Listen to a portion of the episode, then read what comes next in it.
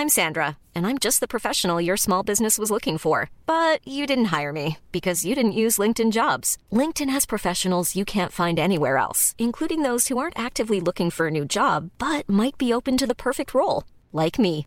In a given month, over 70% of LinkedIn users don't visit other leading job sites. So if you're not looking on LinkedIn, you'll miss out on great candidates like Sandra. Start hiring professionals like a professional. Post your free job on linkedin.com/people today. Hey, it's Ryan Reynolds, and I'm here with Keith, co-star of my upcoming film If, only in theaters May 17th. Do you want to tell people the big news? All right, I'll do it. Sign up now and you'll get unlimited for $15 a month in six months of Paramount Plus Essential Plan on us. Mintmobile.com slash switch. Upfront payment of $45 equivalent to $15 per month. Unlimited over 40 gigabytes per month. Face lower speeds. Videos at 480p. Active Mint customers by 531.24 get six months of Paramount Plus Essential Plan. Auto renews after six months. Offer ends May 31st, 2024. Separate Paramount Plus registration required. Terms and conditions apply if rated PG. You know, I've been talking about earned media value for quite some time on this podcast. My friends at Ayzenberg have just raised the bar on earned media benchmarks with their social index. Social Index now gives you globally earned media values across a growing list of six geographies for all your KPIs across the top seven social platforms Facebook, Instagram, LinkedIn, Snapchat, TikTok, Twitter, and YouTube. You can now visualize these values for deeper analysis, and they have a look back window over two years of historical comparisons. Social Index is updated daily. Don't get stuck with old data. Over 1,000 companies have used the social index to understand the ROI of their social campaigns. And if you work with a social agency, you should demand they incorporate earned media values into your reports. Get your earned media value for social content. Visit earnedmediavalues.com slash Allen. Again, that's earnedmediavalues.com slash A-L-A-N. For all of us, it's about predicting where the consumer is going and getting half of it right. One of the things we want to do is create ads that don't suck. Embracing change creates great possibility. I'm Alan Hart, and this is Marketing Today. Today on the show, I've got Eric Joachimsthaler. He's the founder and CEO of Vivaldi Group. On the show today, we talk a lot about his new book, The Interaction Field The Revolutionary New Way to Create Shared Value for Businesses, Customers, and Society. We talk about what an interaction field is, how they work, how brands are built using them, and what it means for business models. We talk a little bit about the intersection, if you will, between purpose and profit making, um, and how interaction fields might be an actual relatively model that could bridge the two. So I hope you enjoy this conversation with Eric Joachimsthaler. Eric, welcome to the show. Thank you. Thank you, Alan. Well, something we've really never talked about. We've talked a number of times over the phone. How did you make your way from Germany to Kansas? Good question. My children ask me that. Uh, you too. And, uh, I when I graduated, I everyone said, "So what job you're gonna take now?" And uh, I go like, "Why take a job?" You know, my grandfather always said, you know, the, the success in life is to minimize the time between graduation and retirement. and so I said, let's go study. And I desperately, I was at the University of Frankfurt at, uh, studying economics and computer science. And I saw in the bulletin board an announcement to study in Paris or in the United States in Kansas was the, the, Exchange University with a full scholarship for one year. And in a hurry, I applied and I went to the US. in hindsight, I'm not sure Paris versus Kansas. I have nothing against Kansas, but like that's a very, very different choice.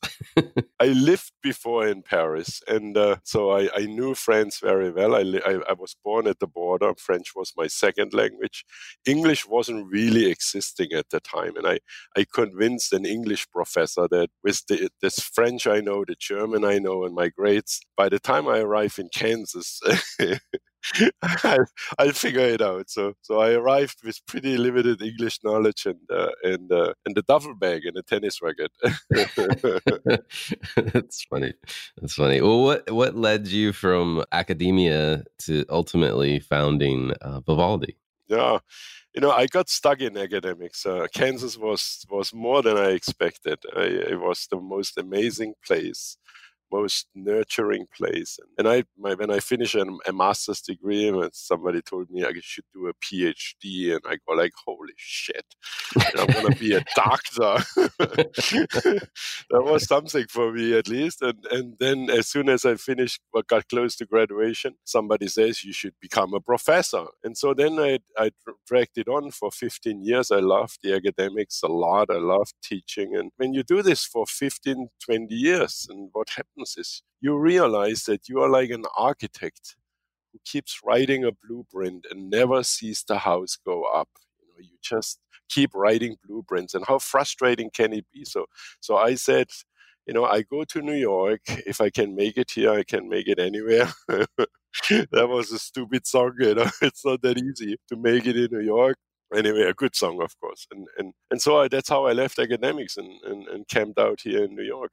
Gotcha. How do you talk about what? I mean, Vivaldi's kind of hard to sum up, frankly. How do you think about it? Like, how do you describe what you guys do? I mean, what gets me really excited is is we help companies find new growth, new brand directions, new positionings, and and the good news is that we uh, new business models, new innovation, and this is the tough part. You know, it's easy to run the operations of a company. It's a lot harder to mobilize the organization, a company to to what new, very new, new directions. And and and we, we get we get permission from clients to do some amazing stuff and and reposition a company, rebrand, or to in, go in entire new directions, new new, new markets. And, and the good news is, unlike maybe a consulting firm or some of the top consulting firm, MBB, McKinsey, BCG, and Bain, what we make a difference is that we actually make it happen. We actually we are marketing people, we brand people, we launch something for a client, and we see how it works, and then turn it over. So it's uh, we are we are very hands on. We are not sort of the the talkers. We are actually the doers. So it's a beautiful thing the architects and the builders. And the builders. That's right well um congrats on the new book uh the interaction yeah the, so it's titled the interaction field the revolutionary new way to create shared value for businesses customers and society. So a question about i've asked most authors that come on the show is why this book and why now? I there are a few uh, thoughts. Uh, one is i just feel that I felt about five, seven years ago that there's a new way of creating value, of driving new growth for companies. And the traditional way is to push out a product, a service, or if you will, an experience. Uh, create a BMW, create a Mercedes, and, and consumers would buy that. And, and that's still that's still happening today in some ways, even though the uh, car market is going down, as an example.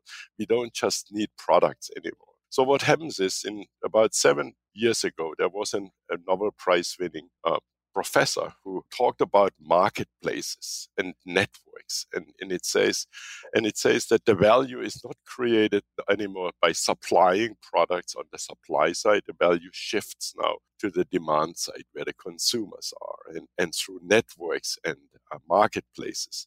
And i that was for me a pivotal moment where i said if that is really true then the way we brand, the way we drive innovation, the way we drive new growth, is has the, the way we drive competitive advantage is entirely new or will change. And that's how I got in there. And I, I feel like there's these models out there, platforms called digital ecosystems. And I felt like some of these, there are some shortcomings to these models. And I wanted to see whether there's a better way to do it. And that's how the uh, the book came about.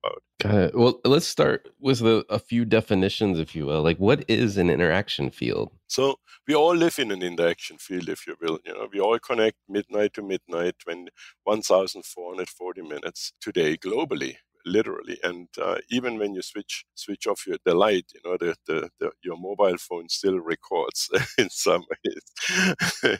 I just so so so we are all connected there globally. There's this hyper connectivity, and so there's an interaction field. And a company, in my opinion, needs to make a decision of what is that interaction field they participate, what network or platform or ecosystem they are building in order to drive new growth and competitive advantage. So that's that's to me an interaction field. It's it's almost if you would think uh, it's a hybrid model of a traditional business model of let's say a pipeline or value chain, and it combine that with with an, a, platform, an ecosystem, or some form of a network. Okay, gotcha. And if I think about it, I mean, like an example that would come to mind uh, might be like Uber as an example, where you've got supply side, the riders, the demand side, the drivers, and then they're you know right in the middle. I'm guessing that's what you call the nucleus. The nucleus yeah, that's that's a nucleus. That's what's more or less a platform. I call a nucleus. Uh, and you know what? What sort of the, the what we know now?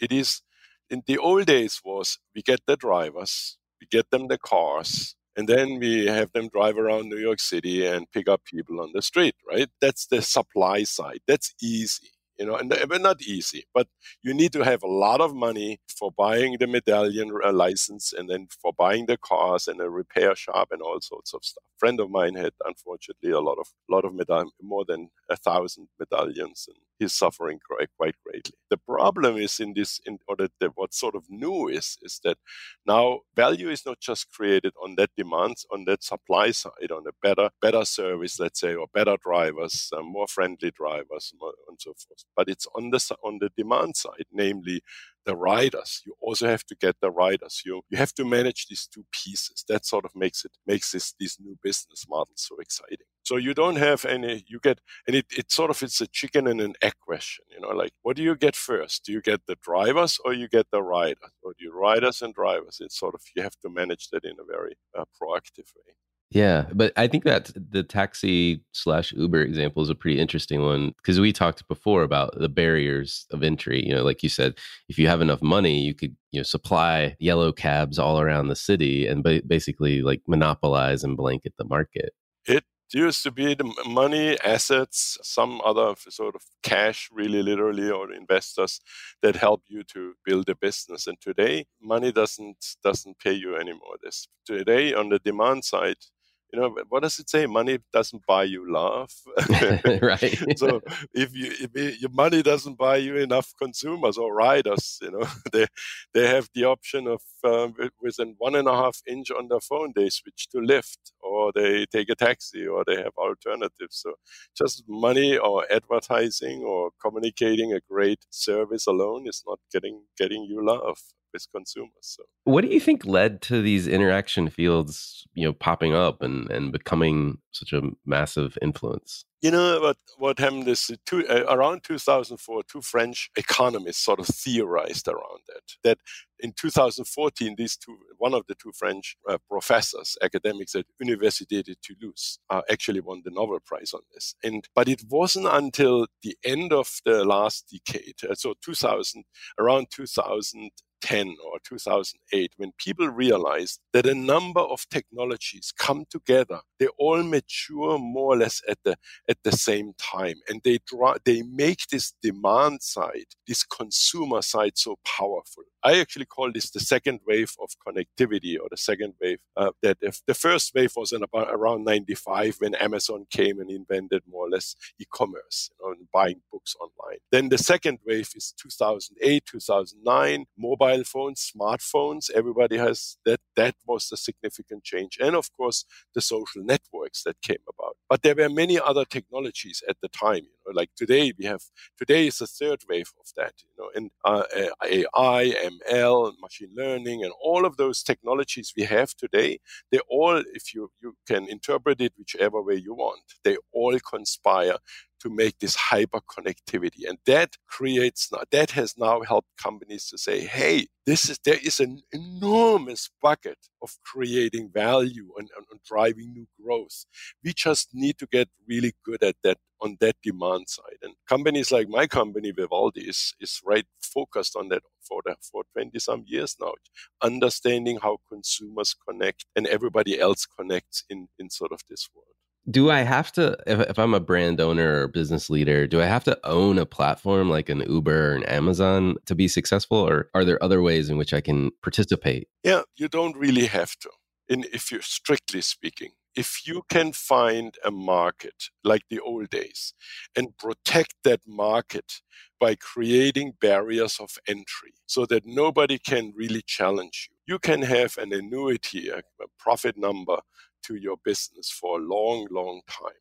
The problem is that technology is the, eh, the annoying part of technology is that technology actually reduces those opportunities to create barriers of entry. They make everything sort of accessible to everybody. And so what happens is, so you you can have for some years a business that that drives just by positioning yourself in a marketplace. But over time, you will realize that value creation is, on innovation is required, and that value creation just doesn't happen anymore just by producing a new product. You know, there are, I, uh, there are, you know, for every mattress company that you hear, and yes, we talk about Casper a lot, but you know, there is 175 others out there for every meal kit solution.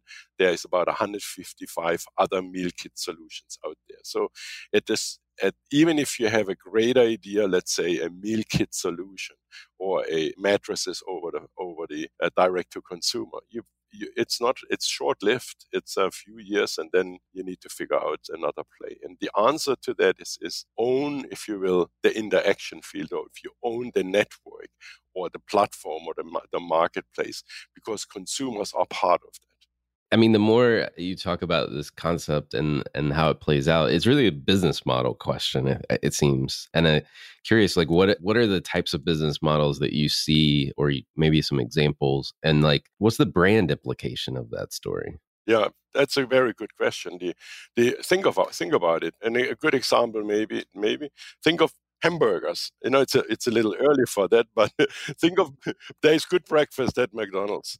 But think of McDonald's. McDonald's is a is is a traditional called a pipeline business model. Uh, they have a good hamburger, the, the Big Mac. They have uh, uh, over the years they added drive-through that makes it easier, convenient. There is good service, uh, reasonably good service, and, and a very good meal on the road. And it changes slightly the menu. Now think about think about how how McDonald's evolves. Now they started they start mobile ordering right, with a mobile phone, you know, because that's sort of the new thing, especially here in the pandemic. Now, what ha- what happens?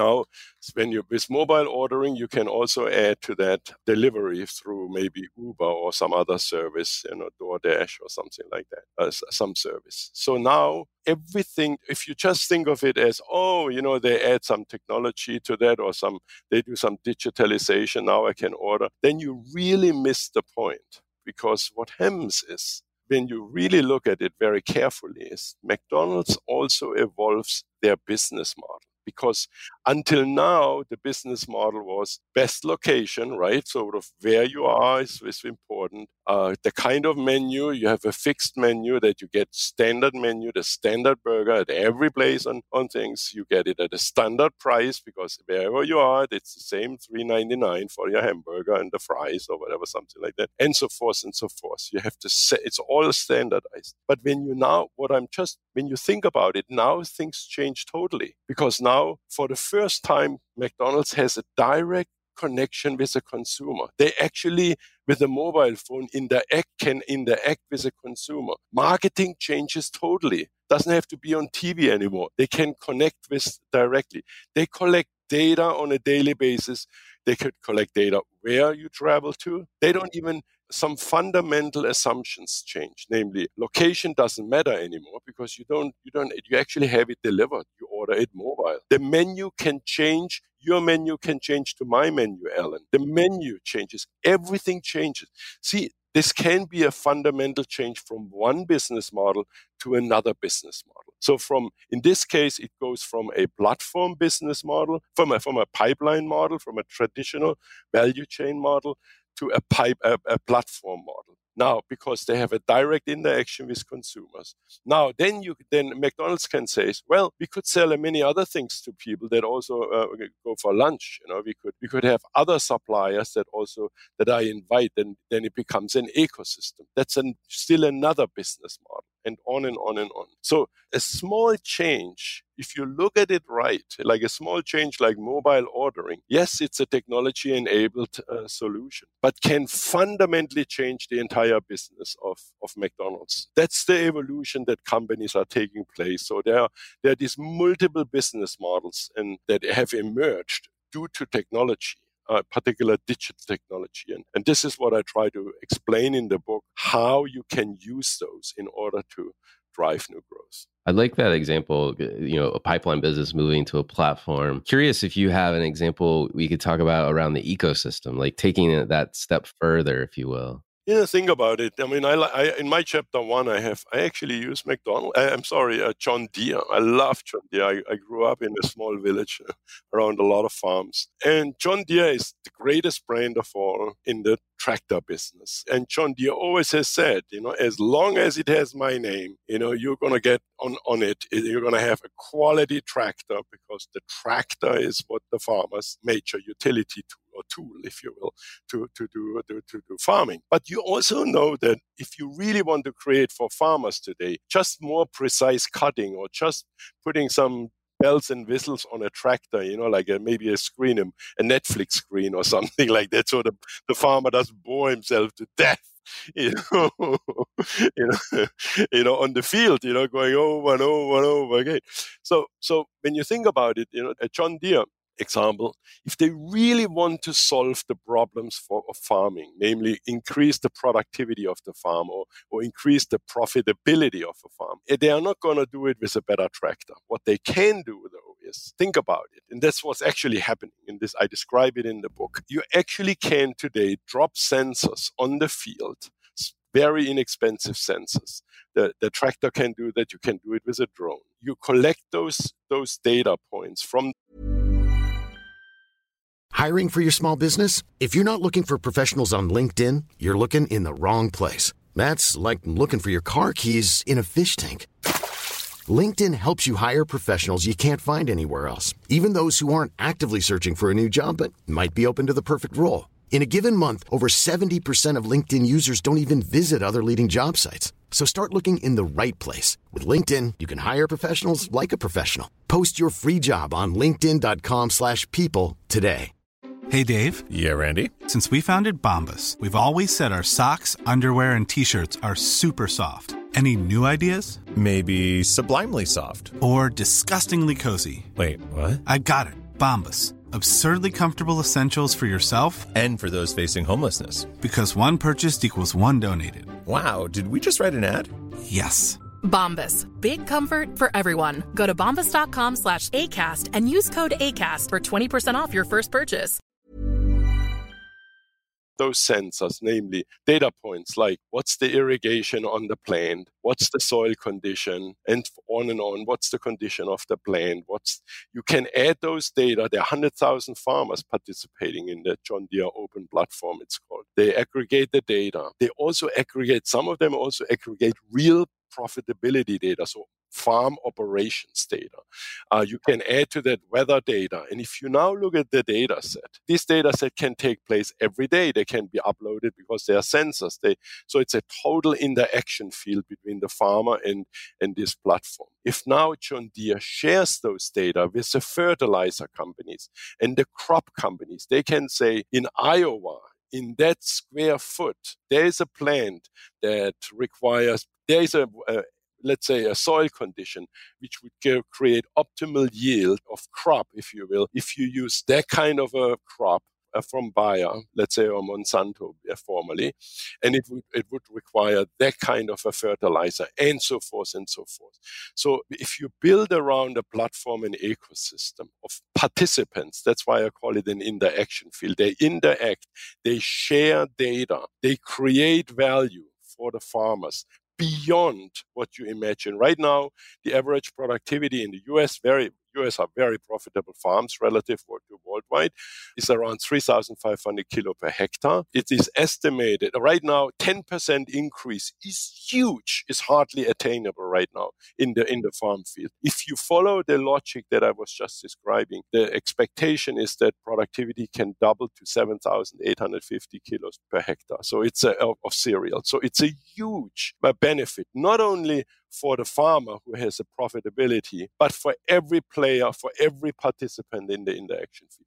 Even for the world, because we think that with the with the world population rising to got to so many more billion by 2050, the food supply is not sufficient under current conditions, and and this would actually resolve or solve for very big issues in uh, you know world hunger, better cereals, higher quality food, because you can also manage uh, the, the field or a plant, you know, by in terms of the kind of fungi they will get, the kind of uh, insects that uh, attack sort of the crop, and so there's a lot of things they can. So when everybody participates in an interaction field, not just some self-serving companies that says, oh, the two or three together work together to make money, but when every everybody works, even agricultural professors at the agricultural universities, if they look at the real data from the field, you know, then I think everybody benefits. Yeah, I mean, I really like that example, and the and frankly, the pivot from you know the McDonald's uh, pipeline to platform, and then the John Deere essentially platform to ecosystem. This notion of shared value you talked about you know everyone is benefiting throughout the ecosystem like that's a big mind shift right like like it's almost like i, I can't be thinking as a business leader about just pure profit maximization but like how does everyone win is that fair yeah, you know, look, uh, Alan, where are we today? You know, we. I think that we all realize that in today's age, we, especially the pandemic, brings this more to the front. You can't nobody does it alone. You gotta, you need, you know, connections, collaborations, participation. I call is really is really where where things are. Think of the just go back to the same example, John Deere. Yes, the farmers will benefit, and that's good thing. But we're also solving some major industry problems. 40% of water that is used in agriculture never reaches the plant due to loss and due to many other reasons. And that's an inefficiency that really is not affordable anymore. It's a friction. It's an industry friction we look on the side. And you can do this with every other industry. You can do it with healthcare. You can do it with, with automotive. They, there are frictions in the industry and that we never have been able to solve by building a interaction field company where everybody participates. You have now a business model that actually on an operating model that actually drives shared value for everyone, including society. You know, in in the example of John Deere with World Hunger.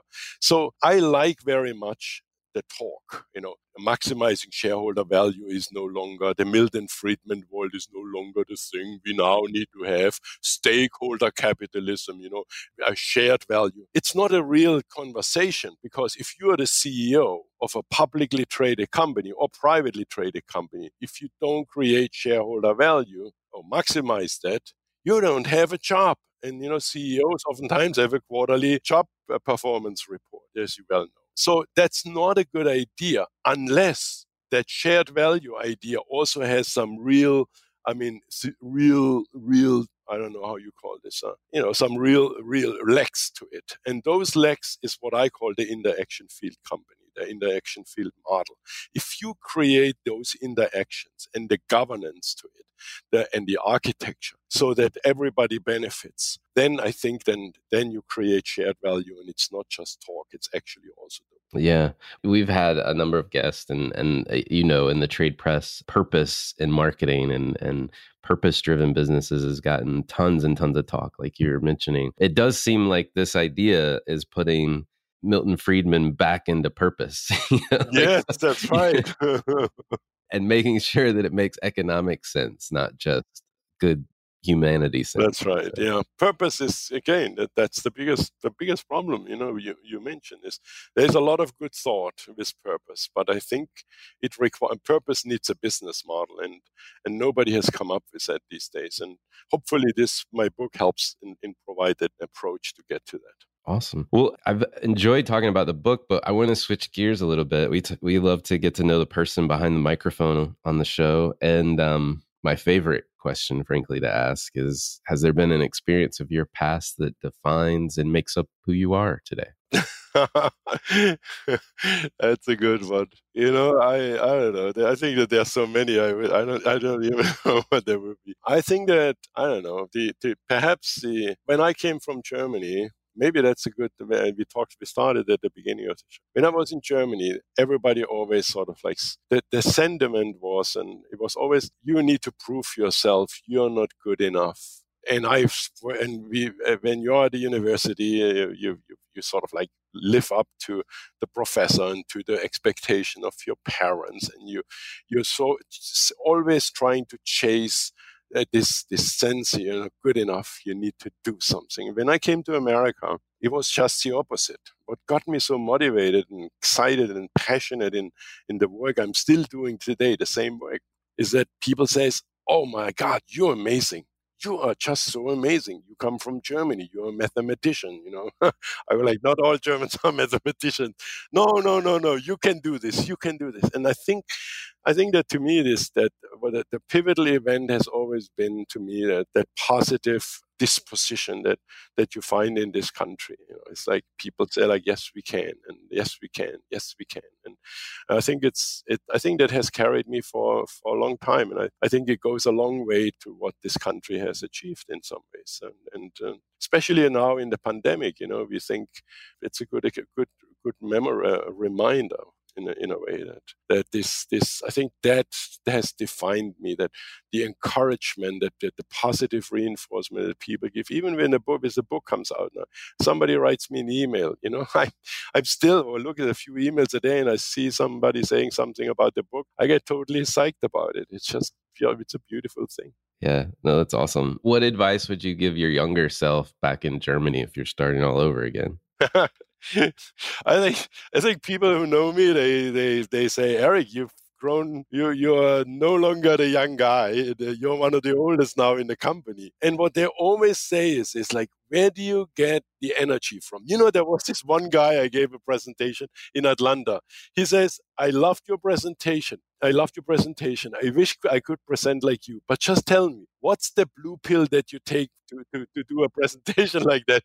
I go like no blue pill it's just what I enjoy doing. So I think my younger self, and I, and I went through some my thing. You know, I went through computer science. I went through various job jobs that I thought would be my thing, and I, I sort of sampled like an uh, like through internships uh, uh, a, a youth thing. But I found early on where I really find my passion. So my my suggestion is, you know, take all the time you need in order to make a pivot early on in your career. It's okay, you know, things will find work out. And I think that finding that that passion point, that thing that carries you for many years to come, you know, just just where you say like, oh, this in that combination, I could be successful. I could find enjoyment. You know, put love where your labor is, and then you work all your life very hard and actually and you enjoy that a lot more than doing nothing. yeah, it's funny. It's funny you've had other people point it out that your energy is infectious. you know, um, it is true. Like every time we get on the phone to talk to each other, I mean, it's just like you're you're ready to go. It's like the Energizer Bunny's been released. You know? oh great. yeah, yeah. great. Well, um, this new question I've been adding lately, it's a little silly, but sometimes it's interesting building my shopping list based on what people say. Uh, curious if there's been an impactful purchase that you've made, say, over the last year of a $100 or less. yeah, it's a tough one. I have a short-term memory, I have to say so. Um, but I, I just maybe that's I just picked up a book we, I had a discussion over the weekend with a friend, and, and the discussion was uh, how successful, what is the contribution of Einstein, Albert Einstein? Because I read the book, I tried to figure out relativity theory. He decided that I'm, I can't figure it out anymore.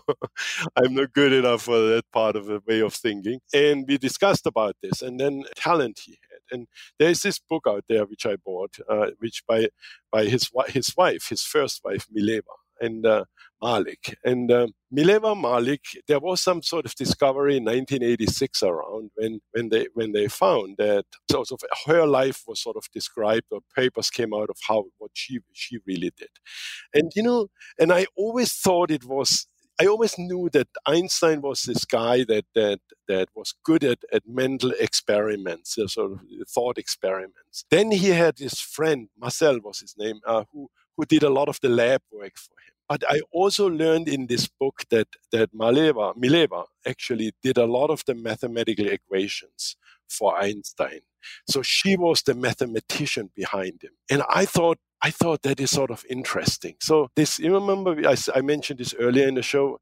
Nobody does it alone. It's neither in business, and and I think this it makes me think really, you know, that we're all sort of connected in some ways, and it through this global connectivity even more so. It's and, and, and now also in the pandemic pandemic we realize that that i think the biggest learning lesson is that when if you become successful you have a lot of people along the way that help. And and you know i also saw this wonderful statement just now is is for, by rbg you know the the ruth bader ginsburg.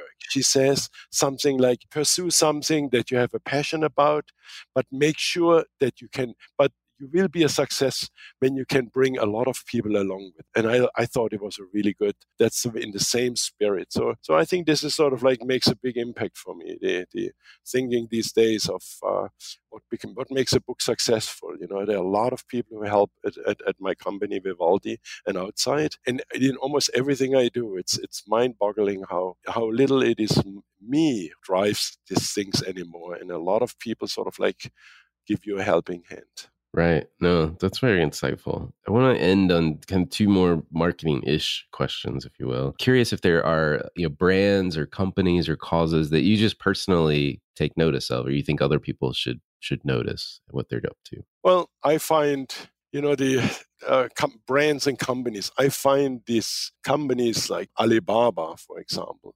incredibly uh, exciting. And the reason why I like them so much is, is because one of the things is that Alibaba started out when there was no infrastructure for commerce, then there was no infrastructure for cash, there was no infrastructure for log- logistics in, in China, let's say. And they are not in this business of we are competing, we are disruption, we are destroying competition. You know, these, you these other ones are totally irrelevant and they don't know they're too old and and and and we have a better model. It's just the opposite. There are six million retailers in uh, small shops, very small mom and pop shops in, in China, and Alibaba gives them free software in order to be and then teaches them how to become part of a, of a network and, and sell across the rest of China, even globally. So it isn't about destroying Main Street, you know, because, oh, we have a digital model, we have an online shop, it's much cheaper here. No, they actually build on the top of it. They build the infrastructure. They also created a logistics system. Now, the most successful, the biggest IPO is, is uh, that is coming up here is Ant Financial. And Ant Financial is an Alibaba, is part of uh, Alipay, which is the, the, the, the financial, the, the, the money uh, infrastructure that they build. because the Chinese uh, consumers wasn't comfortable with credit and with credit cards. They everything was a cash society at the time, and they built Ant Financial, and now it's one of the biggest IPOs. It's just a small part of the business, still huge. So I find that very interesting that people that the whole world is changing from competition and disruption. This this this this high t- testosterone sort of thinking of we need to crush somebody in order to be successful to a model of engagement, participation, interaction in the action field, and actually create those shared values we talked about earlier. And that's that's why I'm interested. And and you know, they also don't have to advertise. They are not the ones that say like, oh, we are better, faster, cheaper, or something. Like the brand, the brand Alibaba is in is you wake up in the morning you don't even have to go uh, to the app because you, the app is actually Alibaba is is actually um, the, their sort of software. So it's also deeply integrates in consumers' life, and the brand, the way it builds as a brand, is not by by communicating a, a, a purpose. What they what they're doing it, and I like a lot more doing than just talking you know so anyway. No it's an interesting model and definitely um nothing negative about amazon but if you just compare the two it's, it's a very different approach. Yes it's a very different approach. Amazon is uh, successful in their own rights but I think it's worthy, Alan, to, to compare the two companies just in terms of their in terms of their their success. You know, Alibaba is three times larger in GMV, uh, gross merchandising volume, than than than uh, Amazon. So so it's there's a there's there's huge success attached to it. Yeah, no, for sure. Well, last question for you: What do you feel like is the biggest opportunity or the largest threat that marketers are facing today? I've been around for a long time, Alan, and and uh, in in I've seen all of these shifts. And years ago, the the uh, and I I think that right now the shift ha- is never has been as significant as I've seen it today. And and again, it's, it is three, these new ways of engagement uh, that that consumers have. I think the consumers never consumers we always have talked about that you need to be consumer centric but that used to be the idea that I, I, study consumers i do a segmentation and i listen to consumers i hire a voice of the consumer Uh, market research firm and i listen on a daily basis or constant i listen to social media. That was that was customer centricity is and i think today i think things have changed totally because and and we used to own the brand. We called it a brand owners. That's also no longer valid. You know that you know who owns the brand these days? So it so there's a massive shift on consumers. With that comes changing consumer expectations. And, and I think customer centricity has a totally new meaning because, because, because it's consumers who, it's again where I think is where value is creation rather than by pushing out a better product because I, I have a voice of the customer initiative in place. So I think there's this massive shift in from the, the traditional branding to branding. You're not branding any more product, you're branding an entire ecosystem you're branding an entire interaction field. That's a lot more difficult than than just uh, looking at your product and look at the, the, functional emotional benefits of that. So, so I think that that's that's what I think is the where I look at right now the biggest shift in in uh, in, in marketing. I love it. Well, Erich, is always a joy to talk to you. So thank you for uh, spending time with me today. Yeah, thank you, Alan. Thanks for inviting me. Um, you have an incredible uh, series here with incredible speakers and uh, participants and uh, conversations. So I'm glad I'm, I can join you. Oh, thank you.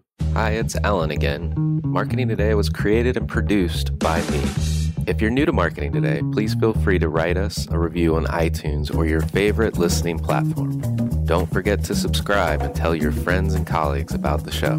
I love to hear from listeners, and you can contact me at marketingtodaypodcast.com. There you'll also find complete show notes with links to anything we talk about on any episode. You can also search our archives. I'm Alan Hart, and this is Marketing Today.